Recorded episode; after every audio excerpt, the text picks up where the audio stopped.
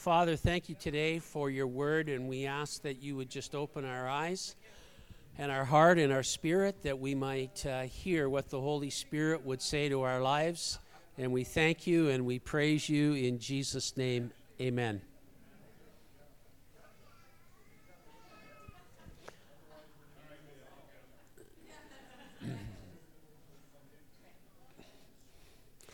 Maybe I'll pray again. Well, just uh, a welcome to you all, new, old, and in between. We have been uh, working through the book of Ecclesiastes. Solomon has been reflecting on his life. I would think it would be safe to say that he's writing this book basically near the end. After starting strong with God, he seems to be finishing weak.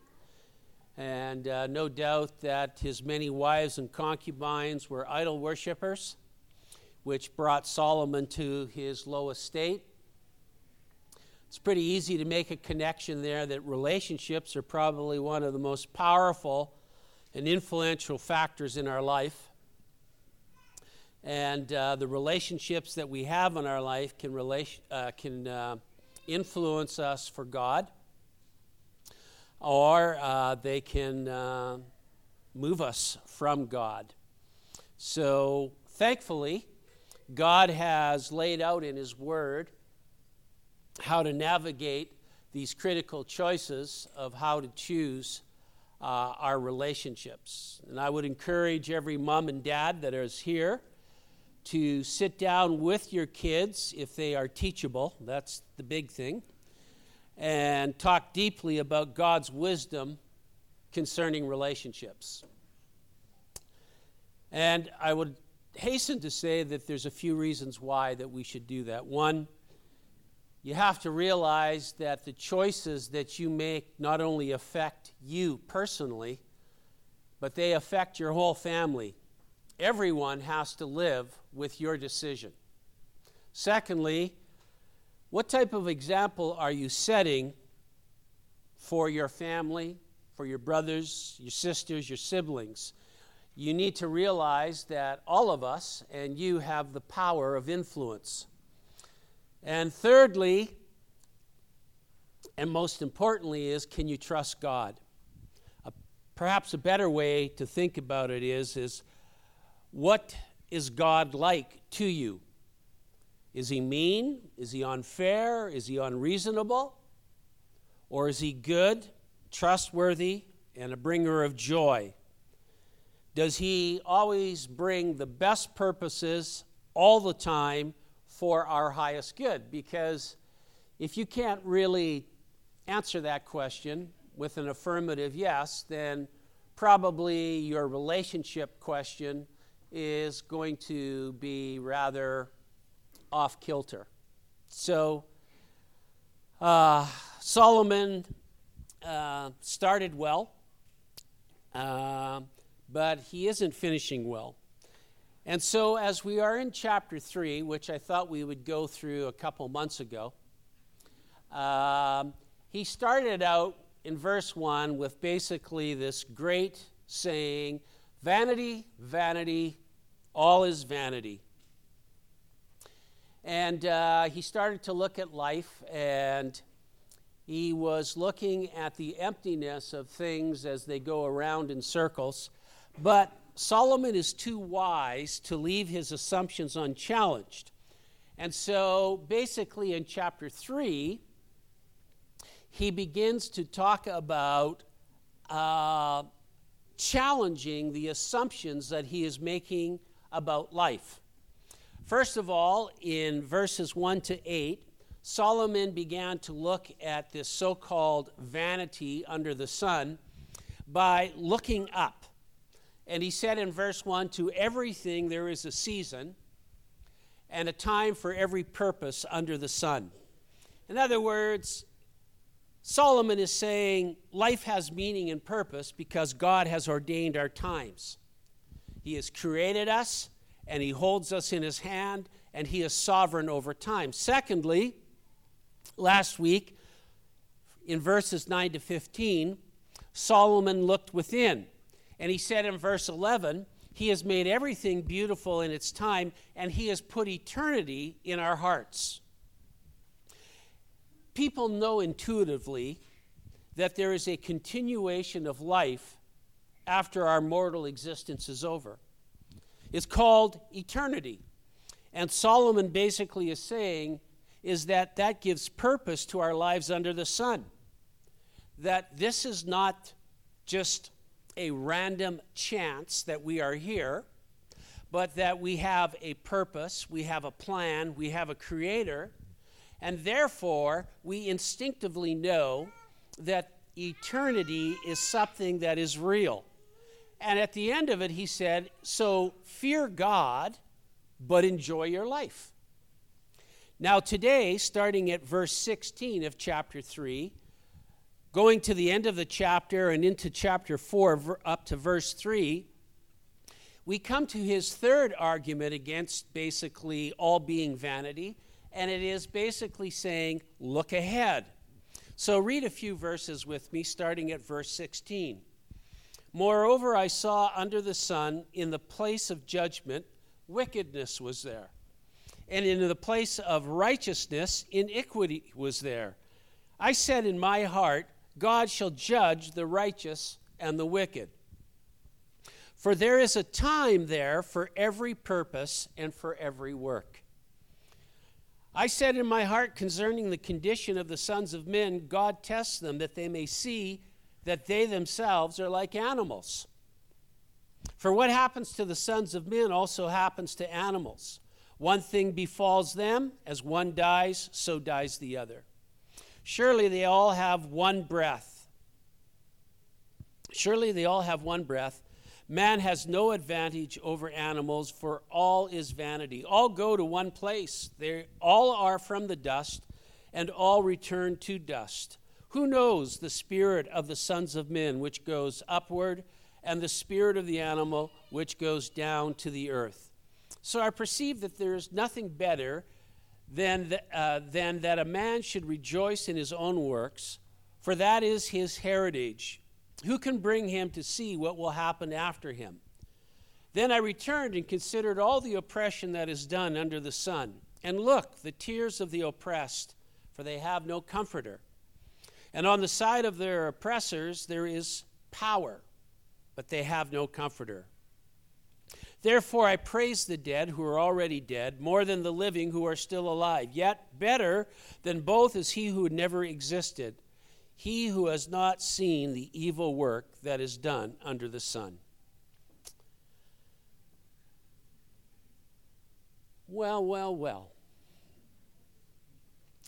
When Sandy and I pick a movie to watch at home, and let's be clear, I only include myself as a courtesy because it really doesn't matter what I want to watch. It's what Sandy wants to watch, but we get to pick it together. The movie, to have any chance of being viewed by the Baldwins, must have a few minimum requirements that must be met. What's the first one, Sandy? It must have a happy ending. yes, it does. The first thing Sandy will ask me about a movie is Does it have a happy ending? I go, I don't know, I haven't watched it. If there is no happy ending, there's a very good chance that movie will not be watched in our home. Therefore, I have memorized most of Pride and Prejudice, Sense and Sensibility, and Emma by heart. but to be fair, I like those movies. Disney has made billions off of following that formula happy endings. Cinderella gets to marry the prince, live in a castle, and the evil stepmom gal throw in a few dwarves, same ending. Beauty and the Beast.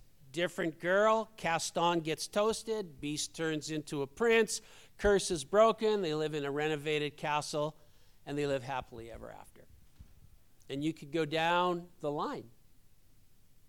bad guy gets justice, good people get rewarded.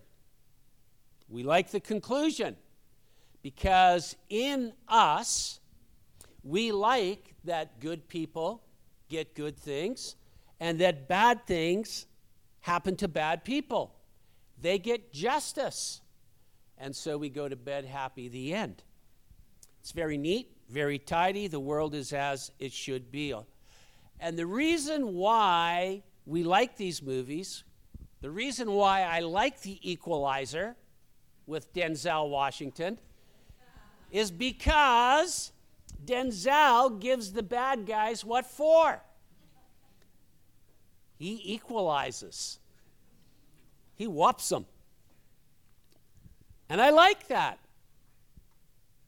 It appeals to my innate desire for justice. Justice is a term for what is right or as it should be. And as Solomon looks at life under the sun, he observes that not everything is as it should be. As a matter of fact, he says in verse 16, Moreover, I saw under the sun, meaning on this earth, in the place of judgment, wickedness was there. And in the place of righteousness, iniquity was there. And then, chapter 4, verse 1 And then I returned and considered all the oppression that is done under the sun. And look, the tears of the oppressed. But they have no comforter. On the side of their oppressors, there is power but they have no comforter. What is Solomon saying? He's saying, as I look at the affairs under the sun on this world, he says, I see injustice and oppression abounding all around. As a matter of fact, he said, things are so upside down that the tables are so turned that good is called evil and evil is called good injustice is called justice, and true justice is called injustice. What should be evident and normal is perverted and distorted, and it's causing him a great amount of pain. Do you know that we have a justice radar built into our consciences? Do you know why? Because God put it there. Hey, that's not fair. Whether they are kids on the playground, whether it's people in court or politicians in parliament, everybody wants justice. Hey, that's not fair. To which people in power say, Says who? Fairness is a virtue we all intuitively prize. We want life stories to have tidy endings, where all accounts are paid in full and all offenders are justly punished. There is something that is wrenching and jarring to us to have the wicked turn out winners in the end. Solomon saw that it was not only lacking, but it was perverted, totally askew as how God designed it to operate. God was very forthright when he gave the law and when he repeated it again in Deuteronomy. He basically said, Your judges and your rulers shall not pervert my word. They shall not accept bribes. They shall not pervert the course of justice. The problem here is that the place of justice has now become unjust. The very place that we expect and most need to receive justice turns out to be a place of unfairness. Even the court system is corrupt. And this is not merely a frustration with Solomon, like some of the other problems we read about in Ecclesiastes but this is a manifestation of genuine evil. Innocent people are being convicted for crimes they have never committed, while the guilty are walking away free. the preacher's frustration is not simply that injustice is done, but that it goes unpunished. Martin Luther, looking at this passage, said, Solomon is not complaining because there is wickedness in the place of justice, but because the wickedness in the place of justice cannot be corrected. When the halls of justice become corridors of corruption, what can the righteous do? Where can the righteous be found? So Solomon states two things in verses 16 and 17. In 16, he has the observation of injustice, but in verse 17, he consoles himself with the declaration of judgment. He said in verse 17, I said in my heart, God shall judge the righteous and the wicked. You can take that to the bank. God will judge the righteous and the wicked.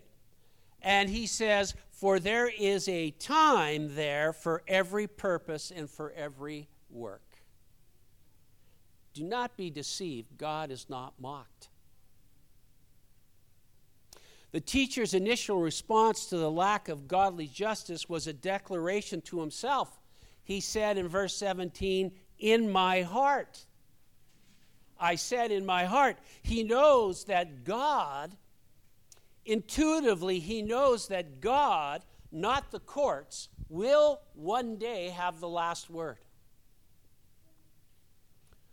Condemnation of the wicked or the guilty and the vindication of the righteous, that is, the innocent, will take place in God's appointed time.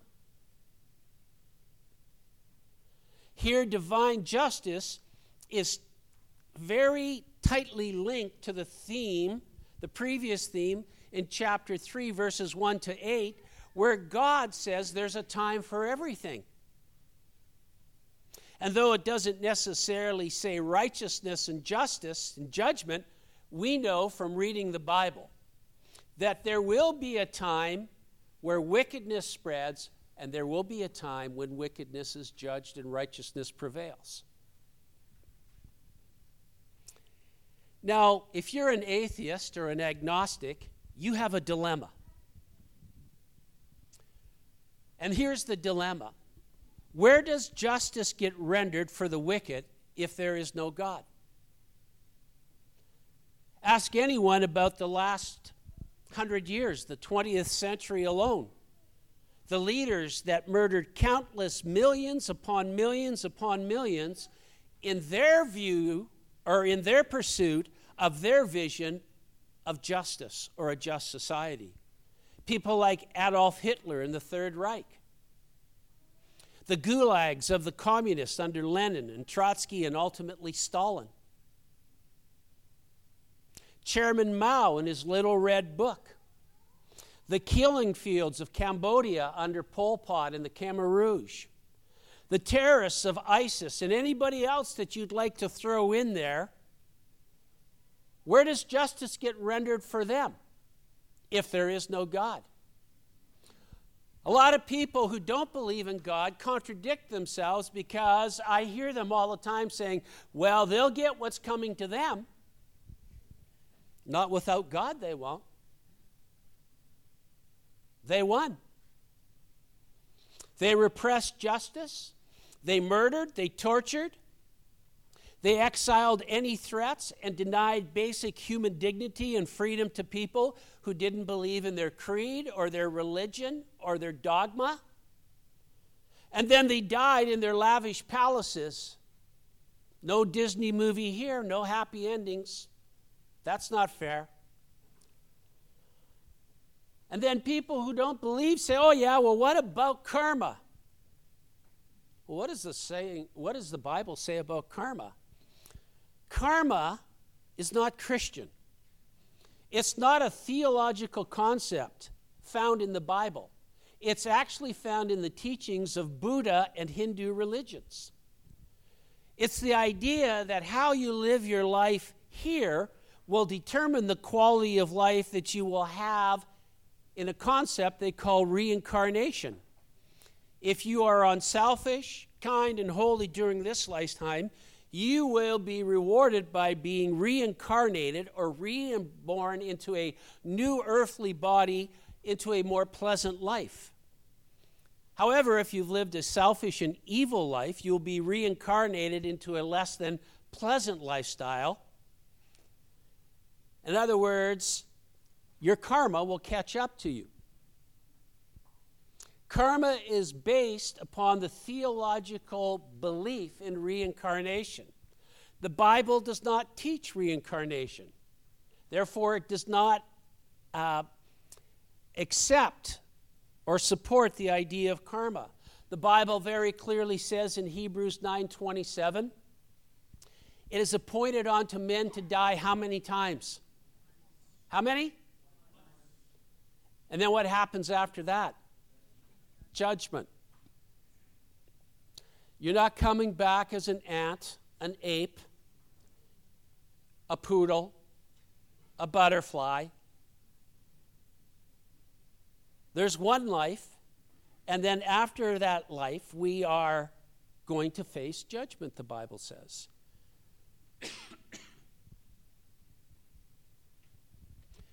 the Bible. Could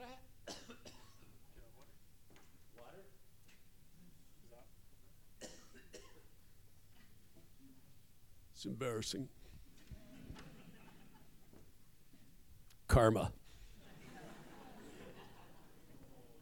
Oh, just checking to see if you're on your toes.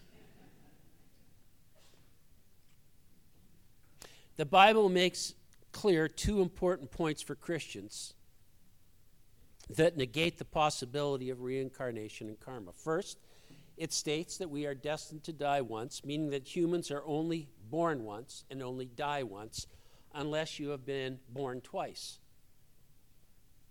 physically and spiritually. Donker Shane, my gazelle. And secondly, it states that after death we face judgment, meaning there are no second chances. There is no reincarnation to live a better life.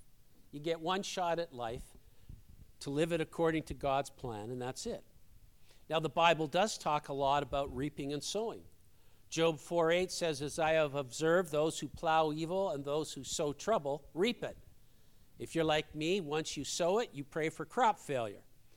Psalm 126 5 says, Those who sow in tears will reap with songs of joy.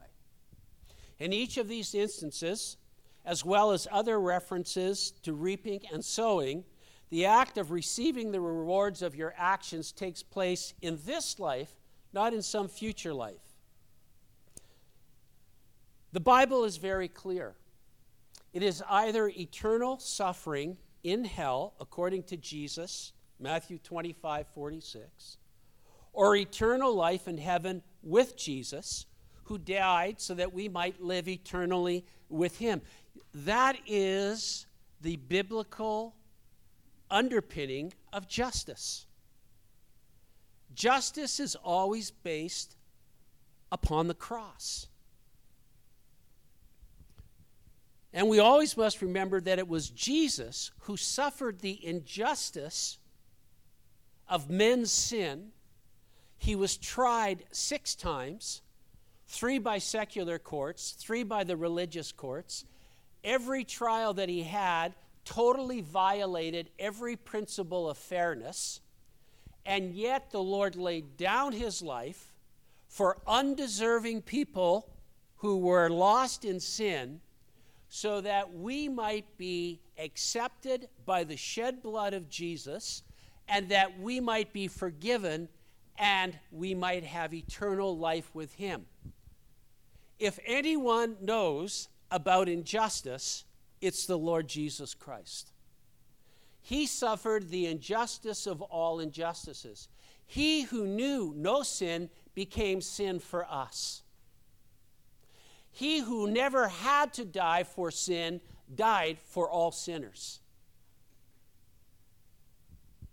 The Apostle Paul wrote in Galatians 6 8 and 9 The one who sows to please his sinful nature, from that nature will reap destruction. The one who sows to please the Spirit from the Spirit will reap eternal life. Let us not become weary in doing good, for at the proper time we will reap a harvest if we do not give up. It's like Disney. In the end, the good guys win. Why? Because Jesus has won. We must always remember that it was Jesus whose death on the cross resulted in us reaping eternal life. If life was fair, everyone would go to hell.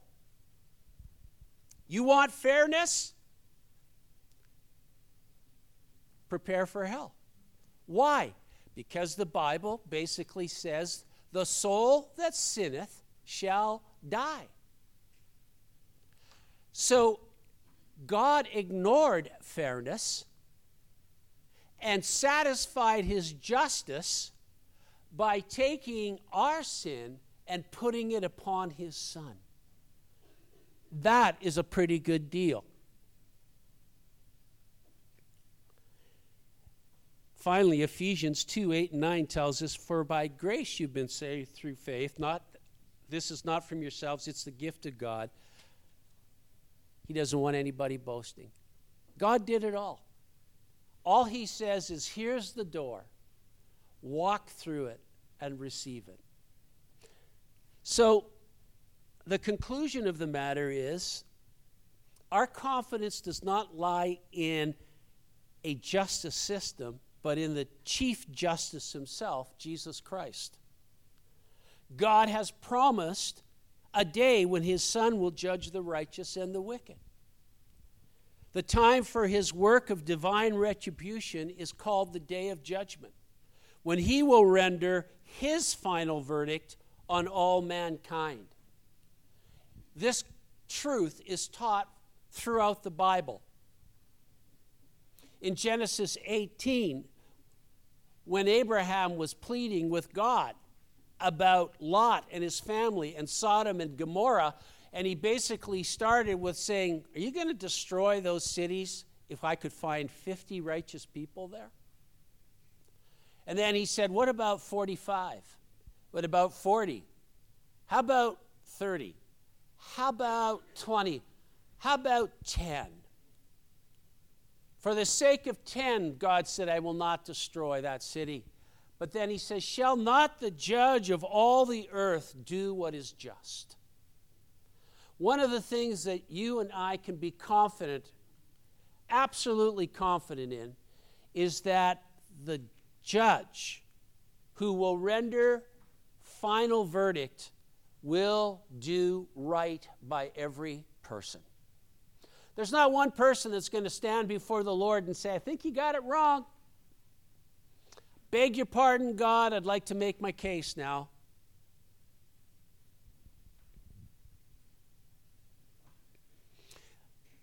Solomon at the end of this book in Ecclesiastes 12:14 basically says God will bring every deed into judgment with every secret thing whether good or evil.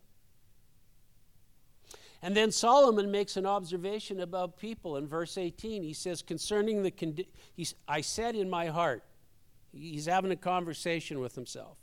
Concerning the condition of the sons of men, God tests them that they may see that they themselves are like animals.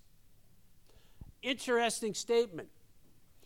As Solomon looks at the perversion of justice, and he sees all of the tables turned upside down, where people are calling evil good and good evil, light darkness and darkness light.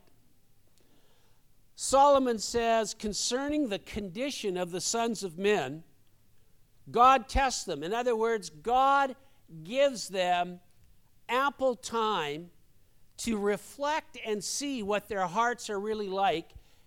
And he says that they may see that they themselves are like animals. He doesn't say they are animals, right? Cats are cats, dogs are dogs, buffaloes are buffaloes. We are human beings, but we can act like animals. And we hear that every day on the news. What are these people doing? They're acting like animals. We hear it all the time.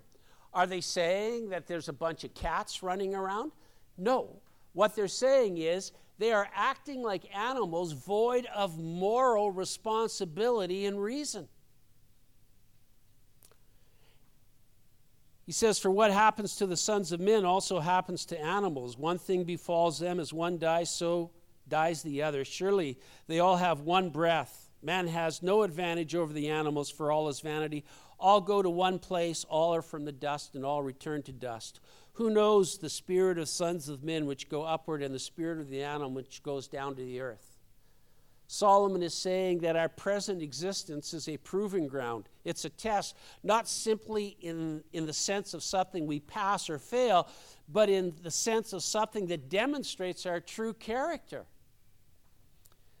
And one of the purposes of life is to examine and ultimately to reveal our place in the universe and our true relationship to God. The test is not for God's benefit as if there's anything he doesn't know already, but for our benefit that we learn to recognize our mor- uh, mortality and that we see ourselves for who we really are. You know what is offensive about the cross and the gospel? It forces people to see themselves for who they really are hopeless, lost sinners with nothing to plead their case except the mercy of God and what Jesus has done on the cross. It offends people.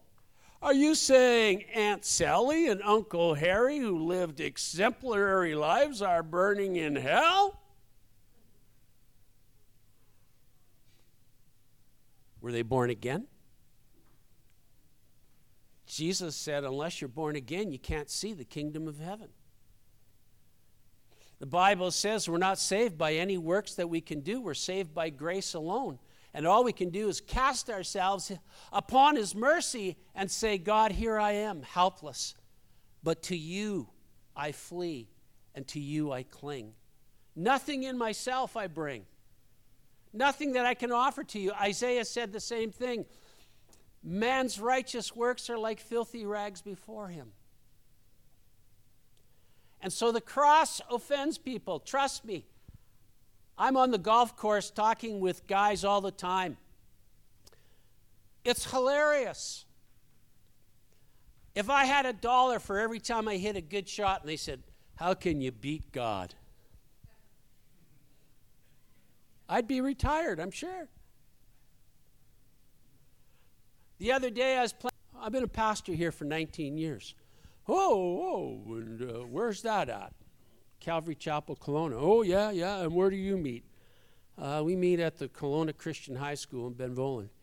Oh, yeah, yeah. Well, me and God, we don't really agree together. I have some things I'd like to talk to him about. Knock yourself out. He's listening.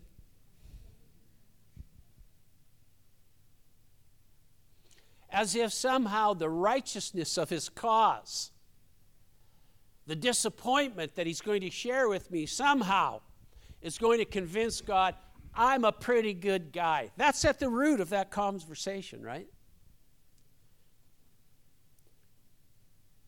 The preacher's point is that people die. He's not commenting on biology, he's commenting on our destiny. Animals die, we die, life dies.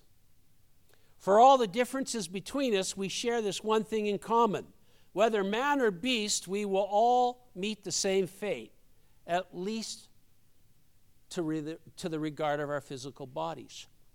In verses 2 and 3 of chapter 4, he puts it this way Therefore, I praise the dead who are already dead more than the living who are still alive. Yet better than both is he who never existed, who has not seen the evil work that is done under the sun. What is he saying? He's saying, when I observe the injustice and the oppression that is under the sun, it's almost as if those who had never existed or those who have died wouldn't have to bear with this anymore. So, what's the conclusion of the matter?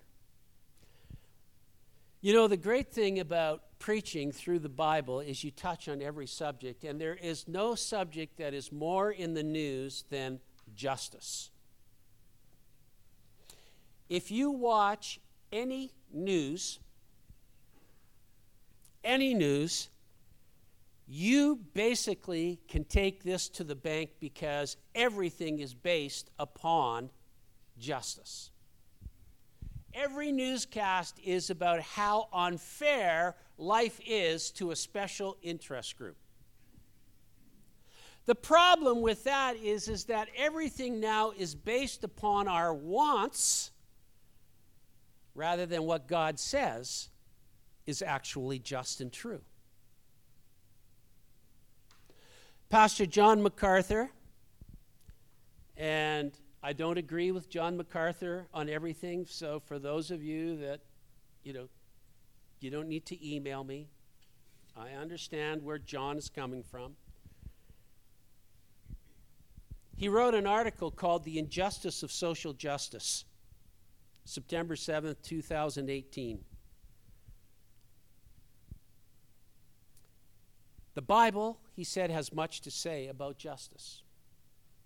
In the English Standard Version of the Bible, the word is used more than 130 times. It is never preceded by an adjective except in Ezekiel 18:8 where it speaks of true justice. It is occasionally pa- paired with possessive pronouns where God himself speaks of my justice twice in scripture.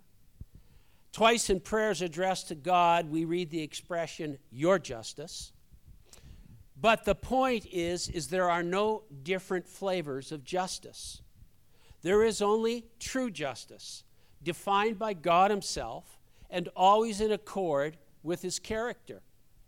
Justice in Scripture is often paired with the words equity and righteousness. Equity means treatment, equal treatment for everybody under the law.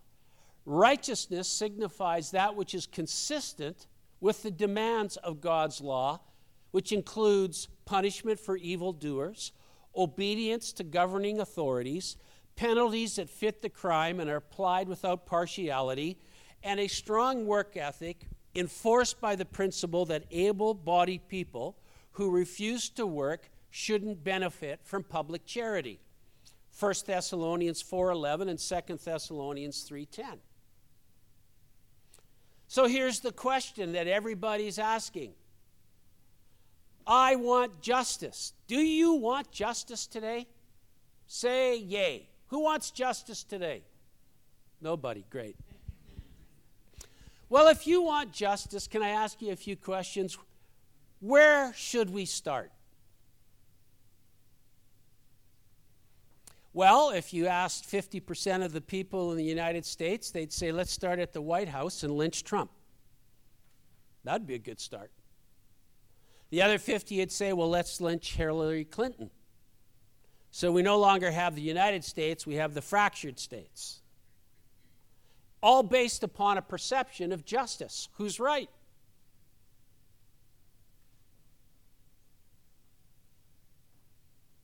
Where should we start?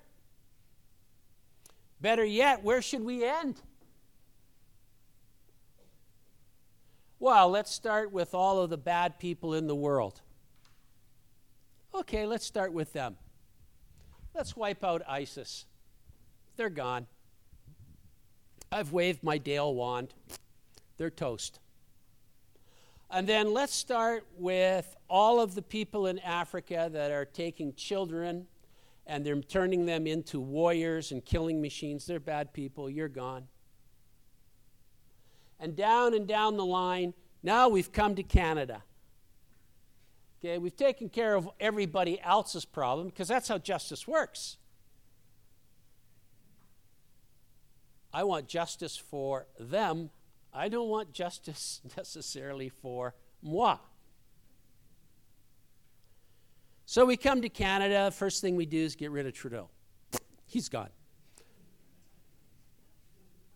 Okay, that's just my own personal opinion. Maybe you'd get rid of somebody else, and that's fine. See, what I'm trying to, to, to say is, is that when you leave God out of the equation, justice becomes very arbitrary. It's not based upon righteousness, it's based upon wants. Okay, what about you? What about the things that you've done in your life? What should we do about you? I mean, if we're really going to have justice in this world, what are we going to do about your problems? And then we come to the rub. Don't you know who I am? I'm Pastor Dale Baldwin. I preach the gospel. Oh, yeah, I've had a few miscaps at home and a few things that nobody in the church ever sees me doing. But God sees it all. What's God going to do with me? You want to get rid of evil? You got to get rid of everybody. You know why? Because the Bible says that all have sinned. And in the heart of every one of us is a wild beast that can only be tamed by the work of the cross. Who would be left standing and what would be left? Let me ask you today would you be standing? Would you be left? If you are, you'd be the only one. So enjoy the world. It's your apple. We all instinctively know that for justice to prevail, it will have to be at a time in God's future where there is a time where He will make all things right. The good will be rewarded according to their relationship with Jesus Christ. And the wicked who have rejected Him will be punished. I think Samuel Butler captured the age when he said, and Samuel Butler lived a long time ago, he said, Justice is my being allowed to do whatever I like, injustice is whatever prevents my doing so. In other words, we want justice for everyone else, but not for my indiscretion. Biblical justice starts with Christ and the cross. It turns our hearts and our minds from things above to the things, from the things on this earth. It's the promise of forgiveness for hopeless sinners. It tells us that we are not hapless victims of other people's misdeeds, but we are responsible to see our hopeless condition and that Christ has been sent to remedy it. George Savile said, Justice must tame whom mercy cannot win. What will it be for you this morning? Will it be mercy or will it be justice? I pray that somehow, in some small way, that your heart has been touched to realize that Jesus is the end. He is the solution. He is the healer. He is the forgiver. He is the Savior. And if you haven't ever considered that and opened your heart to Him, today I pray that you would.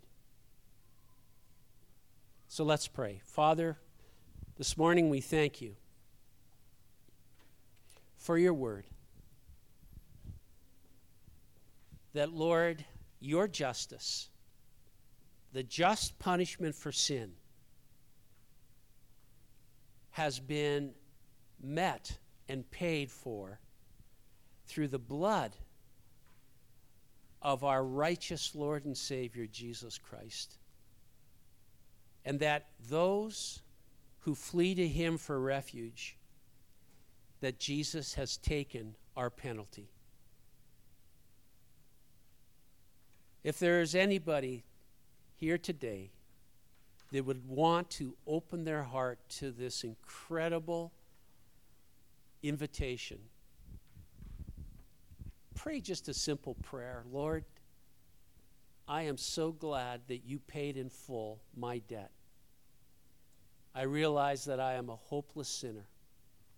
And that if I continue along this line, that one day I'll get justice. Instead, Lord, I flee, I come, and I ask for mercy.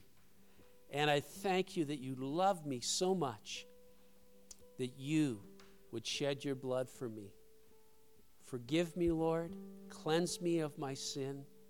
Come and live in my heart and my life and take control of me, and I will follow you for the rest of my life. I pray in Jesus' name. Amen. Amen. For those of you that have had experiences in your life where you just realize that justice has not prevailed, why don't you give it over to the Lord? Why don't you let the Lord take that burden? Allow Him to deal with those hurts, to forgive, to let the bitterness, the unforgiveness go, to know that the Lord will be able to take it all and work it out. You don't have to carry that anymore. So, Lord, today we give to you every situation and every burden, every heartache, every transgression that lives so fresh in our minds and our hearts. And, I, and, and today, Lord, thank you that you are able to carry that for me. I let it go. That just as you forgave me when I had no right, so, Lord, you forgive those who have trespassed against me. I lay it at your feet. And I ask you to free me, to let me go, Lord, this day as I walk, Lord, after you. In Jesus' name. And everybody said, Amen. Let's stand and worship the Lord.